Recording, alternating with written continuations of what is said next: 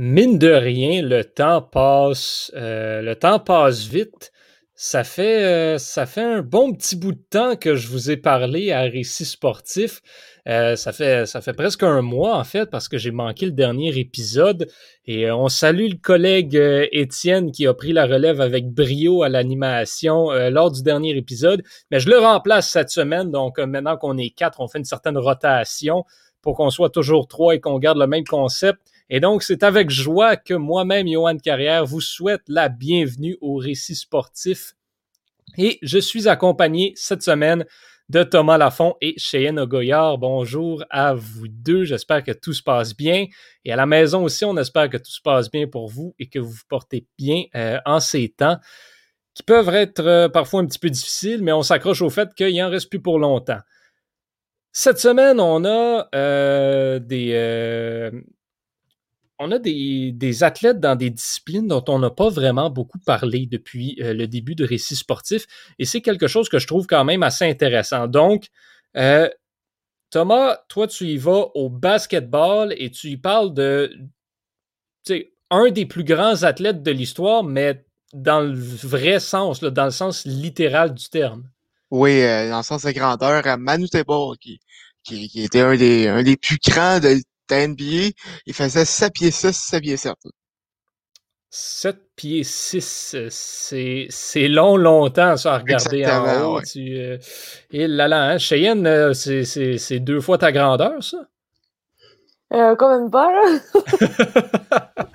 en fait, je ne sais pas exactement combien ça fait. Je ne peux pas te dire directement, mais... C'est beaucoup. Cheyenne, tu Ouais, tu l'air d'avoir des, petits problèmes euh, de connexion, mais on va essayer de, faire avec quand même. Euh, toi, c'est ben, une, des, euh, une des disciplines que tu suis beaucoup parce que tout le monde au club école te connaît comme étant la pro de l'équitation, mais tu es une adepte de la danse également et tu nous parles d'un danseur cette semaine. oui, c'est vrai. Alors moi, j'ai surtout fait de la danse contemporaine, mais là, je m'en vais dans le domaine du ballet avec euh, un des plus grands danseurs, en tout cas un des plus connus euh, de l'histoire, c'est Patrick Dupont, un Français. Euh, moi, de mon côté, je vais vous parler de Joe Louis. Non, je ne vous parlerai pas du gâteau Vachon, je ne vous parlerai pas de l'aréna, de l'ancienne aréna des Red Wings non plus. Je vais vous parler du boxeur Joe Louis, qui devrait devrait être plus connu que ça. Quand on pense à la boxe, euh, on pense à euh, Mohamed Ali tout de suite en partant. On, pense à Sugar Ray, on pense à Rocky Marciano. Joe Louis, là, c'est quelque chose. Mais euh, bref, j'ai hâte de vous en dire plus en détail. Cheyenne, on va commencer avec toi cette semaine. Les dames d'abord, comme on dit, et Patrick Dupont, ce danseur pourquoi est-ce qu'il est si important que ça pour la danse? Ben, déjà parce que c'est un homme. Euh, on, on le dit pas assez souvent, ou peut-être trop, je sais pas, mais ça reste que c'est un homme euh, qui a fait de la danse classique, du ballet, dans un milieu où l'imaginaire et, euh, et la représentation collective qu'on s'en fait est quand même assez féminine. puis c'est aussi ben, par son talent, parce qu'il a commencé tôt, donc le talent, c'est quand même ce qui revient beaucoup, euh, j'ai l'impression, dans, dans récit sportif, euh, c'est vraiment des athlètes de talent, au-delà du fait qu'ils euh, sont connus, ou en tout cas, c'est ce qui fait qu'ils sont connus, et ben, c'est vraiment le cas pour Patrick Dupont. donc, c'est c'est un homme qui est né à Paris en 1959, mais il est malheureusement mort le 5 mars 2021, à l'âge de 61 ans d'un cancer des poumons. Ben oui, c'est ça, j'allais dire. Il, est décédé comme ce mois-ci. Est-ce que c'est une coïncidence ou tu as choisi d'en parler pour ça? Euh, ben, c'est une coïncidence, c'est juste que le fait qu'il soit mort, ils en ont beaucoup parlé dans la presse, donc ça m'a rappelé. Euh, ben, j'ai fait le lien entre le mhm. podcast et ça. Je me suis dit, c'est le moment. Donc, euh, comme je disais tout à l'heure, c'est l'un des danseurs étoiles les plus connus du monde, si ce n'est le plus connu internationalement quand il commence le sport, euh, il s'essaye au football puis au judo. Mais il va se rendre compte euh, rapidement que c'est la danse classique qui le passionne. Et fun fact, il s'en rend compte euh, en assistant à un cours de danse. Parce que bah, le foot et le judo, ça, c'était pas ça, c'était pas son dada. Il a demandé à assister à un cours de danse, sa mère l'y a inscrit, puis la meilleure décision de ses parents ever, je pense, parce qu'il est très talentueux et il va être rapidement admis à l'école de danse de l'Opéra de Paris. Et quand je dis rapidement, c'est à l'âge de 10 ans. Donc en 1975, il va intégrer le corps de ballet de l'Opéra de Paris et recevoir sa première médaille d'or au concours international de ballet en Bulgarie, alors qu'il a 16 ans. Donc il a déjà limite un début de carrière internationale à l'âge de 16 ans. C'est là que sa notoriété va pousser en France, mais donc aussi, comme je disais, à l'étranger. Et ça va lui permettre de travailler avec de grands chorégraphes, avec les plus grands chorégraphes du monde, euh, encore aujourd'hui. Et euh, à 21 ans, c'est euh, la consécration, si on peut dire. Il est nommé danseur étoile de l'Opéra de Paris, juste après avoir été nommé premier danseur. Alors en 1982, aux côtés de Noëlla Pontois, il va danser dans le ballet bien connu Casse-Noisette et aux côtés, cette fois, de Marie-Claude Pietragala dans le Lac des Cygnes. Pour ceux qui s'y connaissent pas en ballet, je pense que tout le monde connaît la Casse-Noisette et le Lac des Cygnes. Je pense que c'est vraiment c'est les plus connus. Puis quand on, passe, on pense au ballet, on pense à ça. En tout cas, moi, c'est vraiment mes premières références euh, à ce moment-là. Et Patrick Dupont va également faire du cinéma et il va participer au film Dancing Machine en 1990. Puis euh, on arrive à ses 31 ans où il devient directeur du ballet de l'Opéra national de Paris. Donc euh, on rappelle, hein, à l'âge de 10 ans, il rentre à l'Opéra national de Paris. À 10 ans, c'est quand même comme moi, à 10 ans, je faisais pas, j'étais pas là, là. j'étais pas là du tout. Et à 31 ans, il en est directeur. Puis euh, il va y rester environ 5 ans et se fera renvoyer de l'opéra en 1997 pour avoir été euh, jury au Festival de Cannes. En fait, on va lui reprocher de s'être absenté pour être jury au festival. Mais on va quand même lui proposer une place en tant que danseur, comme un extra, mettons. Puis euh, il va refuser et à la place, il va, il va aller au tribunal, il va porter plainte au prud'homme, puis euh, il va gagner. Donc, euh, ben, malheureusement pour l'Opéra national de Paris, puis heureusement pour Patrick Dupont, c'est quand même, il va gagner son procès, ben, il va gagner évidemment de l'argent là-dessus, etc. Et sa carrière internationale durera jusqu'en 1996.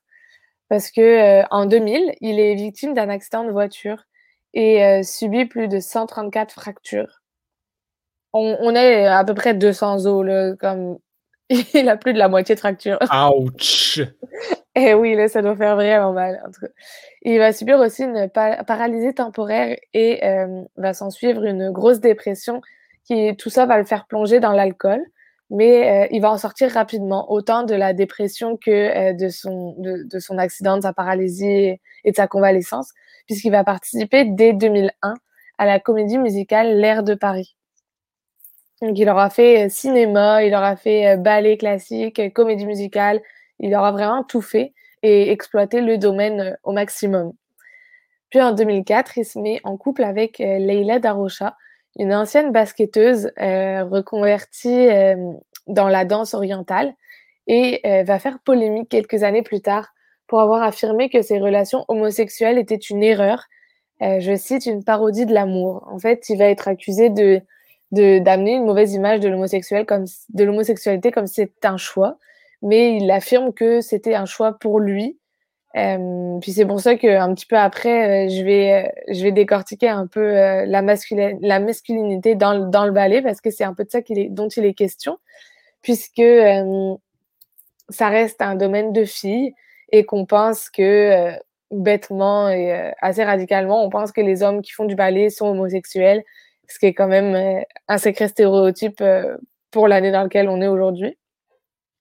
Mais pour en revenir à sa carrière, en 2005, il va rejoindre sa compagne danseuse orientale pour monter un spectacle tous les deux, le spectacle qui s'intitulera Fusion en 2011.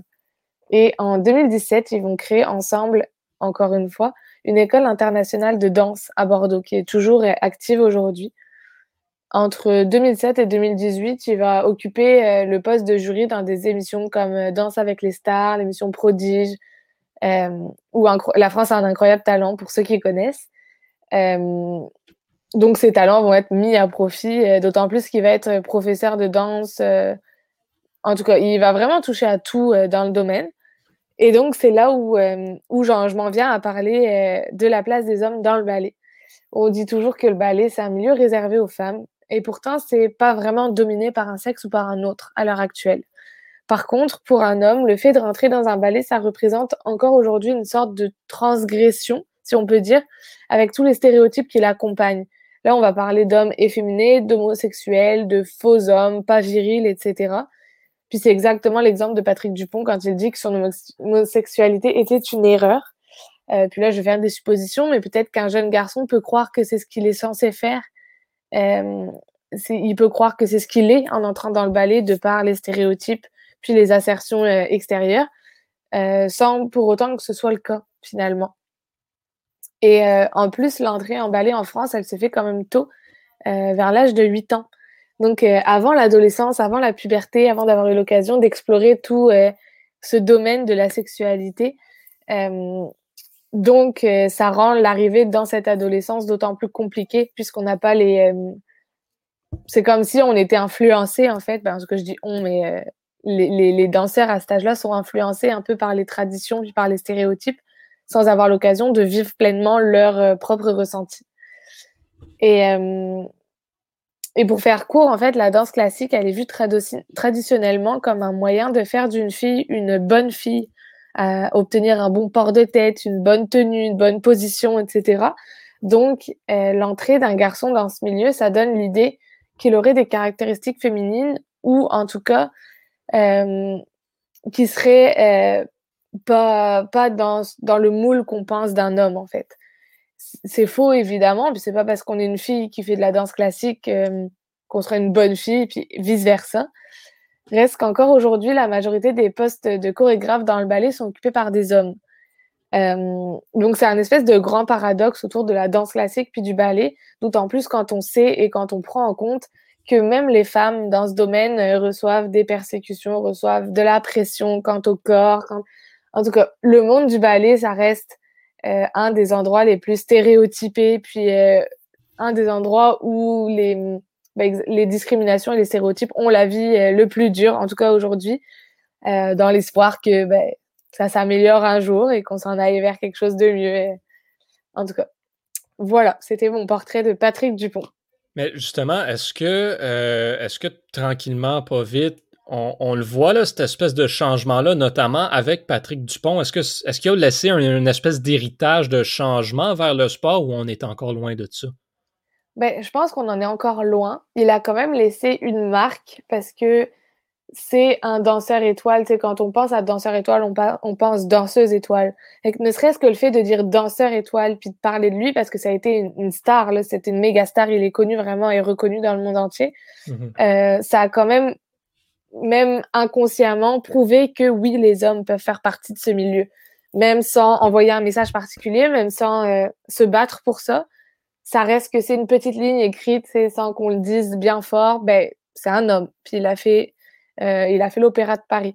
Donc oui, ça a changé les choses un peu inconsciemment. Maintenant, on est vraiment loin de, de ce changement. On est vraiment loin de cette mentalité parce que aujourd'hui, ça, ça se décante un peu. On, on essaye de d'éviter toutes ces euh, discriminations genrées, etc.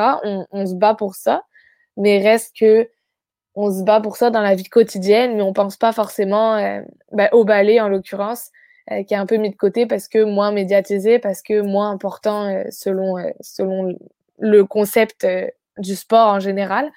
Donc oui, il y a encore beaucoup de chemin à parcourir. Très très intéressant et on, va souhaiter justement pour ces jeunes garçons qui grandissent peut-être en ayant l'espoir de devenir des danseurs de ballet qu'ils puissent ben, crime, suivre leur passion et suivre leur cœur dans les prochaines années. Exactement. Parlant de figures importantes dans l'histoire de leur, de leur sport et qui ont inspiré euh, des, jeunes qui ne croyaient peut-être pas qu'ils pourraient se rendre au niveau professionnel de leur sport. Je vous arrive aujourd'hui pour parler de Joe Louis. Euh, Joe Louis qui, euh, bon, tantôt je faisais la blague, là, euh, c'est lui, c'est le Joe Louis Arena, donc l'arena, le fameux, le célèbre arena à Détroit qui n'est plus aujourd'hui, tenait son nom de ce boxeur, Joe Louis, qui détient le record du plus grand nombre euh, de défenses de titres dans la boxe, toutes catégories confondues, et la plus grande durée en termes de en titre de champion du monde chez les poids lourds. Donc, Joe Louis, euh, juste pour frapper le punch en partant, 69 combats professionnels en carrière, 66 victoires, dont 52 par KO et seulement 3 défaites entre 1937 et 1948, pendant 11 ans et 10 mois, il a été champion du monde et a effectué 25 défenses de titres consécutifs, euh, consécutives. C'est du jamais vu, c'est absolument incroyable.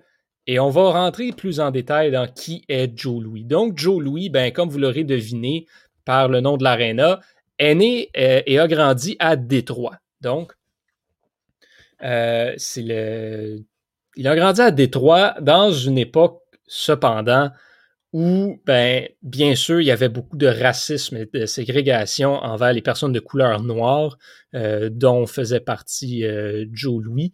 Et ben, on était dans, euh, dans, la, grande, dans la Grande Dépression. Donc, c'était vraiment pas facile pour Joe Louis, pour sa famille, pour son entourage. C'est une période difficile pour, les, pour la communauté de Détroit également.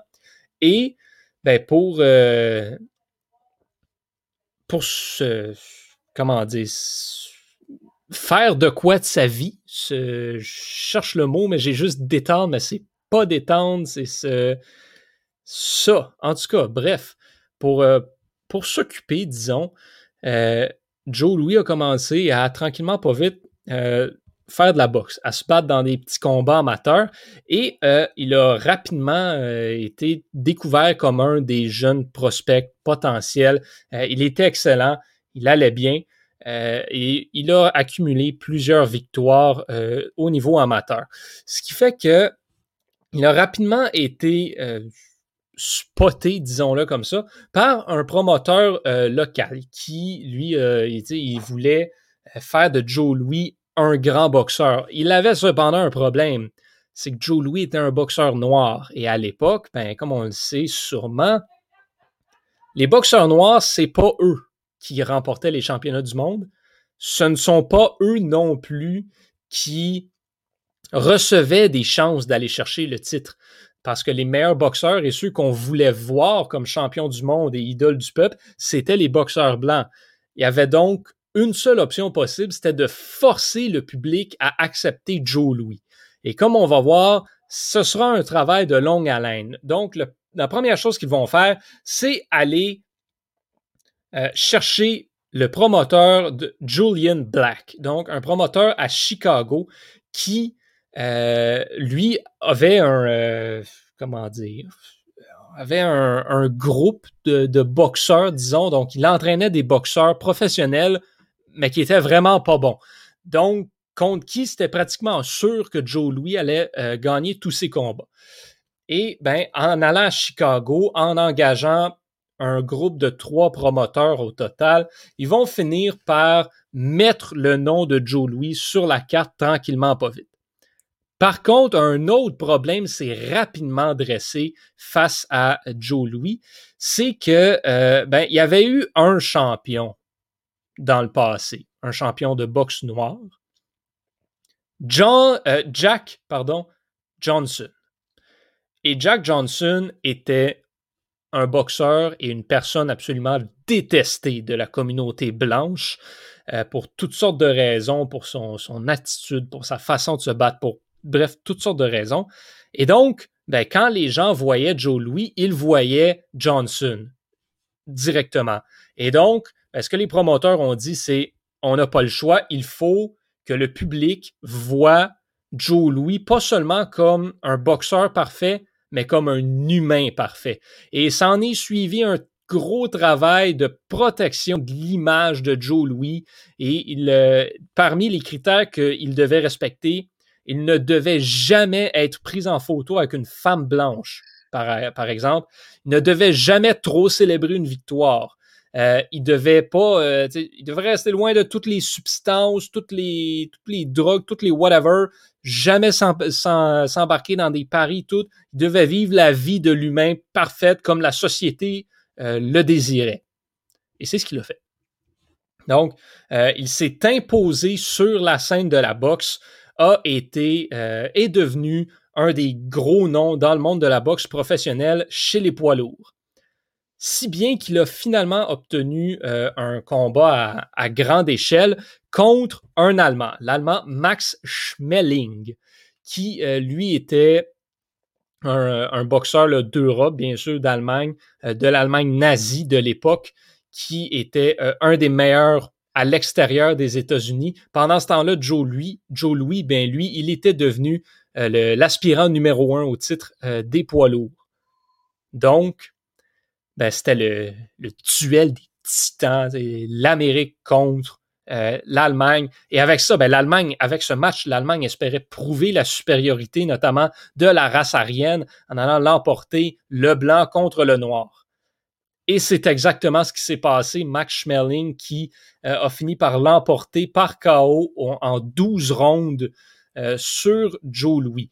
Une défaite qui va faire très mal à, Joe Louis et qu'il va euh, consacrer le reste de sa carrière, en fait, des, années qui vont suivre, à tout faire pour obtenir un match revanche contre Schmeling et, et aller chercher la victoire. Avant ce, avant ce moment-là, par contre, ben, la vie reprend son cours tranquillement et Joe Louis obtient finalement le, le titre, la chance de compétitionner pour le titre face à James Braddock. Étant l'aspirant numéro un, le combat a lieu et Joe Louis remporte finalement, euh, devient champion des poids lourds de, de la boxe. Et ben, ça va suivre, euh, va suivre là, une multitude de défenses de titres. Donc, les premiers de la séquence de 25 consécutifs. Ensuite, ben, qu'est-ce qui arrive quelques années plus tard? Le combat de boxe du 20e siècle. Joe Louis contre Max Schmeling, la revanche. Et pourquoi est-ce qu'on dit le combat du, euh, du 20e siècle? c'est pas pour rien. Joe Louis était en mission dans ce combat-là. Il, c'était le combat qu'il, considérait comme étant sa défaite. Il disait J'ai beau avoir tous les titres, tous les champions, moi, je ne vais pas me considérer comme un champion tant que j'ai pas battu cet Allemand-là. Donc, le match, euh, le combat est organisé, le match a lieu et euh, c'est un massacre total. Joe Louis qui, pendant deux minutes et quatre secondes, taponne et démonte euh, l'Allemand coup après coup après coup après coup, l'envoie trois fois au tapis, dont la troisième qui est la bonne, et dans tout le combat, Max Schmeling a réussi à atteindre Joe Louis deux fois. C'était un match à sens unique dès le. Écoute, ça a pris, comme je disais, deux minutes seulement. Et après deux minutes, l'entraîneur de Schmeling lance la serviette. Le combat s'arrête là. Et Joe Louis, ben, conserve son, son titre de champion du monde et s'en va chercher les victoires et les victoires et les victoires. Arrive cependant un, un événement euh, de grande ampleur, la Deuxième Guerre mondiale. Et Joe Louis est appelé au front, non pas à titre de soldat, mais à titre de, je vais dire, d'amuse publique et de, motivateur pour les troupes. Donc, il s'en va en Europe et va combattre dans des matchs hors concours, dans des combats d'exhibition euh, à la pelletée pour motiver les troupes, pour détendre les troupes et va être devenir un peu le poster child de l'enrôlement dans l'armée, va devenir une figure de motivation pour les troupes américaines. Et c'est à ce moment-là qu'il devient un héros de la nation et un héros du sport. Et que même les, journaux, les médias, les gens en général arrêtent de se référer à lui comme un homme noir, comme un boxeur noir. Non, ça devient un héros national. Cependant, ce qui se passe, c'est que ben, des combats d'exhibition pendant la Deuxième Guerre mondiale, c'est long, longtemps, la Deuxième Guerre mondiale, et ça ne rapporte pas beaucoup d'argent. Et Joe Louis, ben, tous ces combats, ben, l'argent qui va être euh, qui va être gagné par l'organisation du combat va essentiellement être remis à des œuvres de charité puis va être réinvesti dans l'armée. Donc Joe Louis ne fait pratiquement pas d'argent avec ça. Et l'agent du revenu euh, américaine lui en passe une petite vite et déclare que tout cet argent-là est imposable et que c'est ses revenus à lui. Donc, Joe Louis ne touche pas une scène de l'argent qu'il aurait dû récolter et se voit cet argent-là être imposé. Donc, il doit de l'argent au gouvernement sans avoir fait un sou revient euh, euh, aux, États-Unis et prend la décision de prendre sa retraite, sauf qu'il est endetté par-dessus tête et pieds en raison notamment d'un divorce, en raison de l'agence du revenu qui veut son argent. Bref, en tout et pour tout, il est obligé de continuer à boxer pour payer ses dettes, ce qui est assez triste. Et euh, ben, ça va moins bien se passer pour lui. Il va quand même aller chercher euh, quelques combats par-ci, quelques victoires par-ci par-là. Euh, on se rappelle bon qu'il est demeuré champion du monde jusqu'en 1948, euh, mais il n'est plus le même boxeur qu'il est. Et devant ce fait accompli-là, ben, il se voit obligé de prendre sa retraite. Et donc, ben, les, les, titres qu'il possède deviennent vacants, donc sont laissés sans, sans champion. Deux ans plus tard, cependant, donc en 1950, il est encore endetté par-dessus tête, revient dans le ring, mais n'est plus capable de suivre le rythme. Euh, il, il, va aller perdre euh, les, euh, il va aller perdre des combats qui vont suivre. Donc, son combat le de retour en 1950 face à Hazard Charles. Ensuite, va quand même aller chercher des victoires, mais contre des adversaires de moins bonne qualité. Donc, on ne parle pas là, des, euh, grands champions. Et son dernier combat en carrière, dans un ultime effort de ramasser de l'argent, sera contre Rocky Marciano euh, en 1951. Un combat qui euh, fait peur à tout le monde. Rocky Marciano ne veut pas se battre contre Joe Louis. tout le monde est conscient que ben, Joe Louis pourrait essentiellement mourir dans le ring parce qu'il n'est plus en forme, ce n'est plus le boxeur qu'il était, mais il le fait quand même et Marciano qui l'emporte par chaos technique euh, au huitième tour, à la huitième ronde, pardon. C'est le dernier combat et donc la dernière défaite de, Joe Louis en carrière qui, euh, ben, mine de rien, va continuer d'être une grande figure dans le monde de la boxe, va inspirer plusieurs boxeurs, notamment Mohamed Ali, qui va par la suite devenir ben, peut-être le plus grand de l'histoire. Euh, du monde de la boxe, va, euh, va faire toutes sortes d'implications par-ci, par-là. Euh, est un excellent golfeur aussi, la PGA, qui va le reconnaître à un certain moment et va être le, sujet de certains films et de séries télé. On va également se souvenir de lui avec un, monument érigé à Détroit qui est un, gros point et avec bien sûr le nom du Joe Louis Arena. Finalement, ben, il va décéder en 1981 d'une crise cardiaque et ben, fait intéressant et ça c'est une des belles histoires que je trouve euh, par rapport à Joe Louis et ce sur quoi je vais conclure.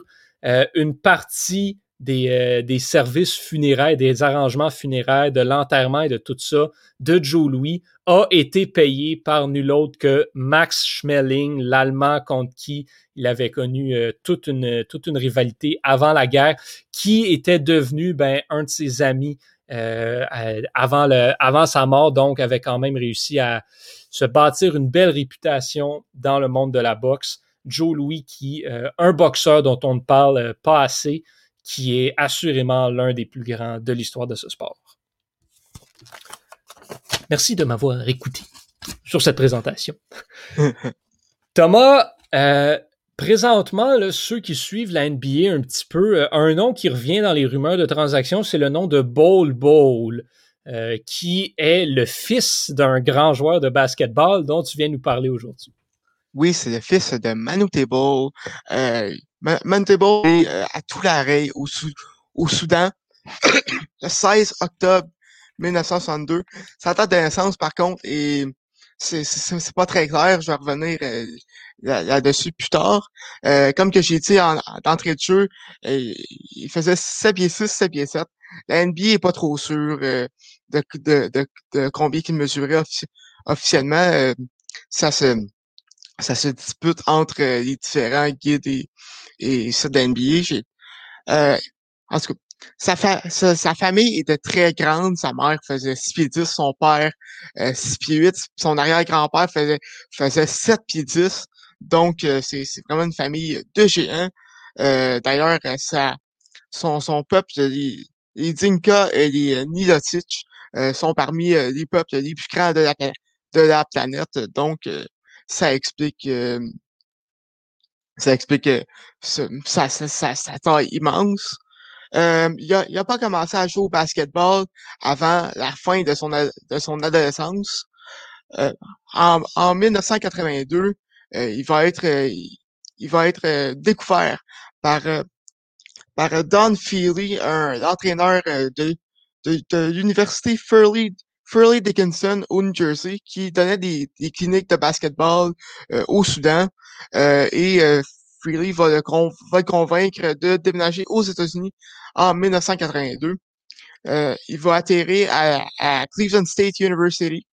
Euh, en arrivant euh, aux États-Unis, il parlait, il parlait ni écrivait un mot d'anglais. Donc, côté communication, c'était pas facile. il s'est, il y a eu des cours, des, cours d'anglais dans un dans un community college. Euh, aux, États-Unis, mais par contre, son niveau d'anglais était pas assez élevé pour qu'il puisse jouer à Cleveland State. Euh, donc, euh, donc, il va, il, va euh, se, déclarer pour le repêchage de la NBA en 1983, où il va être repêché par les Clippers de Los Angeles avec le 90e choix au total.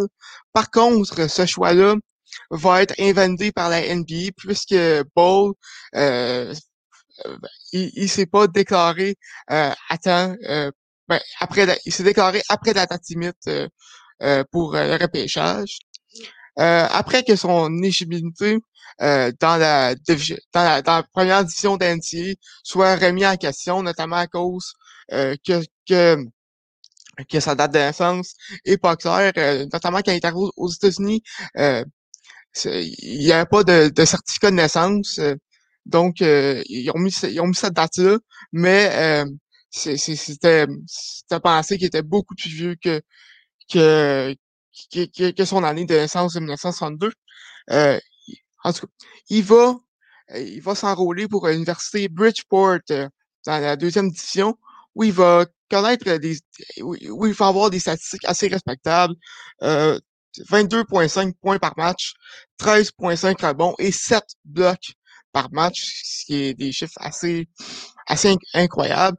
Euh, il va, il va, il va se déclarer pour le, pour le repêchage une deuxième fois en 1985, après seulement un an euh, à l'université, euh, où il va être repêché par les, les Bullets Washington avec le 31e choix au total. À Washington, c'est là que qui va avoir le passage sa carrière qui va être qui va être plus connu euh, alors qu'à son recrue il, il, va il va être sélectionné pour euh, la deuxième équipe défensive de la NBA euh, d'ailleurs euh, sa moyenne de 5 blocs par match est la plus haute de sa carrière et son total de 357 blocs constitue à ce jour un record pour une recrue dans, la, dans la NBA. fait intéressant, en, en 1987, euh, les Wizards font repêcher euh, Muggsy Bugs, euh, le meilleur de, le meilleur de jeu de 5 de 5 pieds 3. Donc, pour une saison, ils vont ils vont avoir dans leur alignement le plus petit joueur des soirs de la NBA et le plus grand joueur de la NBA. Donc, une équipe assez disparate, disons-le comme ça. en 1988, après trois ans avec les Bullets, il va être échangé aux Warriors de Golden State en échange de Dave Fell et d'un et d'un choix de deuxième ronde. Euh, avec les Warriors, il va essayer beaucoup de beaucoup de tirs de trois points. Par contre, euh, les joueurs qu'on appelle les, big men, les joueurs très grands, euh, les, leur, leur, leur tir de trois points, euh, la plupart de ça n'est pas très développé. On a juste à penser à, à Shaquille O'Neal qui, qui lui n'est pas n'est pas capable de tirer s'il n'est pas à côté du, du panier, ils sont là comme ça. Euh, et euh, à, à, cette époque-là, il va essayer 91 tirs de 3 points, va en réussir que 20. Et euh, il va populariser, l'expression euh, my bad, euh, qui est une expression qui est, encore utilisée aujourd'hui. après, après deux saisons à, à Golden State, il va être échangé aux 76ers de Philadelphie en retour d'un choix de première ronde au repêchage. Son, son parcours à Philadelphie va durer trois saisons. Encore une fois, il va, il va tirer beaucoup de trois points. Euh, et, euh, il, va, il va c'est un, un, parcours assez, euh, assez, euh, je sais en anglais, mais un, uneventful, assez, assez moyen. Mais en, après, après des, des, des, passages à, Miami, à Washington et un retour à Philadelphie, il va finalement retourner à Golden State en 1994, là où il va connaître un excellent début de saison. Euh, mais mais euh, une blessure au genou en novembre va mettre fin à sa saison et à sa carrière puisqu'il va être libéré euh, par euh, les Warriors en février 1995. Ça va être la fin de sa carrière euh, dans la NBA.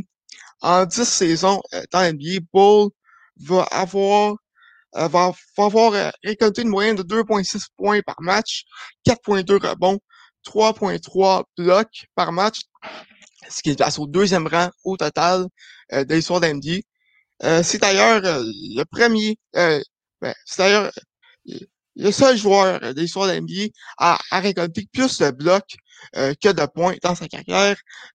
15 000, 1599 points en carrière pour 2086 blocs. Donc, une carrière assez assez, assez spécial dans le cas de, Man, de. Euh, après sa carrière dans la NBA, il va jouer quelques saisons en Italie, au Qatar, et il va prendre sa retraite euh, du basketball en 1998 après que des rhumatismes euh, le forçaient à arrêter de jouer. Son après-carrière va être assez spécial. il, va, il va beaucoup s'impliquer dans des dans des œuvres de charité pour, euh, pour euh, le Soudan. Euh, le Soudan qui, à l'époque, était ravagé, ravagé par une guerre, guerre civile. D'ailleurs, il, il, a donné la plupart, la, la, plupart de, de, ses, de ses revenus de, de la NBA à des œuvres de charité pour le Soudan. en 2001, il va, il va se faire offrir le poste de ministre des Sports du Soudan. Par contre, il va refuser puisque pour, pour euh, avoir le poste, il faut, il aurait fallu qu'il se convertisse à l'islam, euh, lui qui est un chrétien. Euh, et ça, ça, ça, va créer beaucoup de problèmes entre lui et le, le gouvernement du, Soudan, puisque après une, après une visite dans le pays en 2001, il, le gouvernement va refuser de lui donner un visa de sortie pour lui, lui, permettre de retourner aux, aux États-Unis la seule façon pour qu'il puisse sortir, c'est si euh, il revient avec plus d'argent. Euh, donc, il s'ensuit une, une mini euh, crise diplomatique avec beaucoup de soutien d'apport de des, des États-Unis, notamment du sénateur Julie Berman, qui va organiser une, une campagne d'aide financière pour sa part. Finalement, il va pouvoir sortir en 2002. Il va être accepté aux États-Unis en tant que en tant que réfugié religieux. Euh, et euh, il va s'établir dans le, dans le Connecticut. Euh, à la même époque, il va créer la fondation Ring True qui pourrait aider au, Soudan. Il va faire plusieurs coups publicitaires pour la, fondation. Je pensé à son, à son apparition pour euh, euh à l'émission Celebrity Boxing à Fox, où est-ce qu'il va gagner euh, un combat de trois rondes euh, contre l'ancien joueur de NFL, William Perry. Il va également signer un contrat d'un jour avec le Ice Indianapolis dans la Ligue centrale de hockey. Il va jouer une partie, même s'il ne s'est pas patiné. vraiment, j'ai voir ça sur YouTube. C'est vraiment quelque chose d'assez d'assez d'assez divertissant à, à écouter. Euh, en 2004, il va, il, va avoir un, un accident de, de taxi alors que son chauffeur était sous l'influence de l'alcool et, qu'il avait un permis suspendu. Euh, faire plusieurs tonneaux, euh, puis il va même passer au travers d'une voiture. Euh, va, euh, va, se, va se casser le cou dans l'accident alors que le chauffeur va, va mourir. Mais puisque Ball a donné la plupart de ses revenus à, des organismes de charité, il était ruiné puisqu'il n'y avait pas d'assurance santé aux États-Unis. Puis aux États-Unis, on sait que euh, se faire soigner, ça coûte extrêmement cher. Euh, sur ça, donc, il va avoir une autre campagne d'aide financière pour, pour l'aider alors qu'il va se rétablir de ses blessures. En 2006, il va participer à la, à la, à la marche à la, à la marche pour la, pour la libération du Soudan, une marche euh, entre le, le, le le, le, build, le, juste le terme en anglais, mais le building de l'ONU à New York jusqu'au Capitole à Washington pour, euh, pour euh, la libération du Soudan. Euh, il va avoir plus de 10 enfants avec deux femmes, dont deux joueurs de basket dans, dans sa progéniture. son fils Madout va jouer dans la NCAA avec l'université Southeast, Southeast et son fils Ball, Ball d'ailleurs un nom assez original, si vous me demandez mon avis, va être joue dans la NBA présentement, lui qui a été repêché en 2019 par le Heat de Miami et il joue présentement avec les Nuggets de Denver. en, en, juillet 2010, euh, Mantable va décéder d'une d'une insuffisance d'une insuffisance rénale aiguë euh, il va être, il va être, euh, il va être enterré euh, au, Soudan. Et, et c'est ce qui conclut l'histoire de Mantable. vraiment une, une, histoire qui, pour paraphraser Charles Tisser, est fascinante. en effet, puis c'est, c'est, tout le temps ça, tu sais, quand tu vas dire Ah, oh, je viens de parler du plus grand de l'histoire de la NBA. Oh, tu viens de parler de Michael, Jordan. Jordan. Non, non, non, non. Quoi? Comment ça? Ben, plus grand, plus grand. Ah, définition de grand dans le sport, pas toujours euh, la même chose euh, partout, partout. Donc, euh, oui, en effet, très fascinant et intéressant comme histoire. Merci Thomas. Merci également à toi, Cheyenne, pour Patrick Dupont, qu'on a appris à connaître. À la maison, ben, j'espère que vous avez apprécié et qu'on va se retrouver dans deux semaines pour un nouvel épisode des récits sportifs. D'ici là, ben, qu'est-ce que vous pouvez écouter? Vous pouvez écouter ben, pas mal tout ce qu'on sort euh, au Club École. Euh, Cheyenne qui sera euh, au micro de l'équitation, c'est quoi, qui paraîtra lundi prochain. Étienne avec d'un bout à l'autre. Qui sort à tous les samedis. Vous pouvez retrouver Thomas et moi également à retour en force et à la dixième manche. Bref, il y en a vraiment pour tous les goûts. Euh, donc, ne manquez rien de ce qui passe sur nos réseaux sociaux et notre site web. Sinon, ben, on se donne rendez-vous dans deux semaines. D'ici là, je suis Yohan Carrière. Portez-vous bien et on se dit à la prochaine.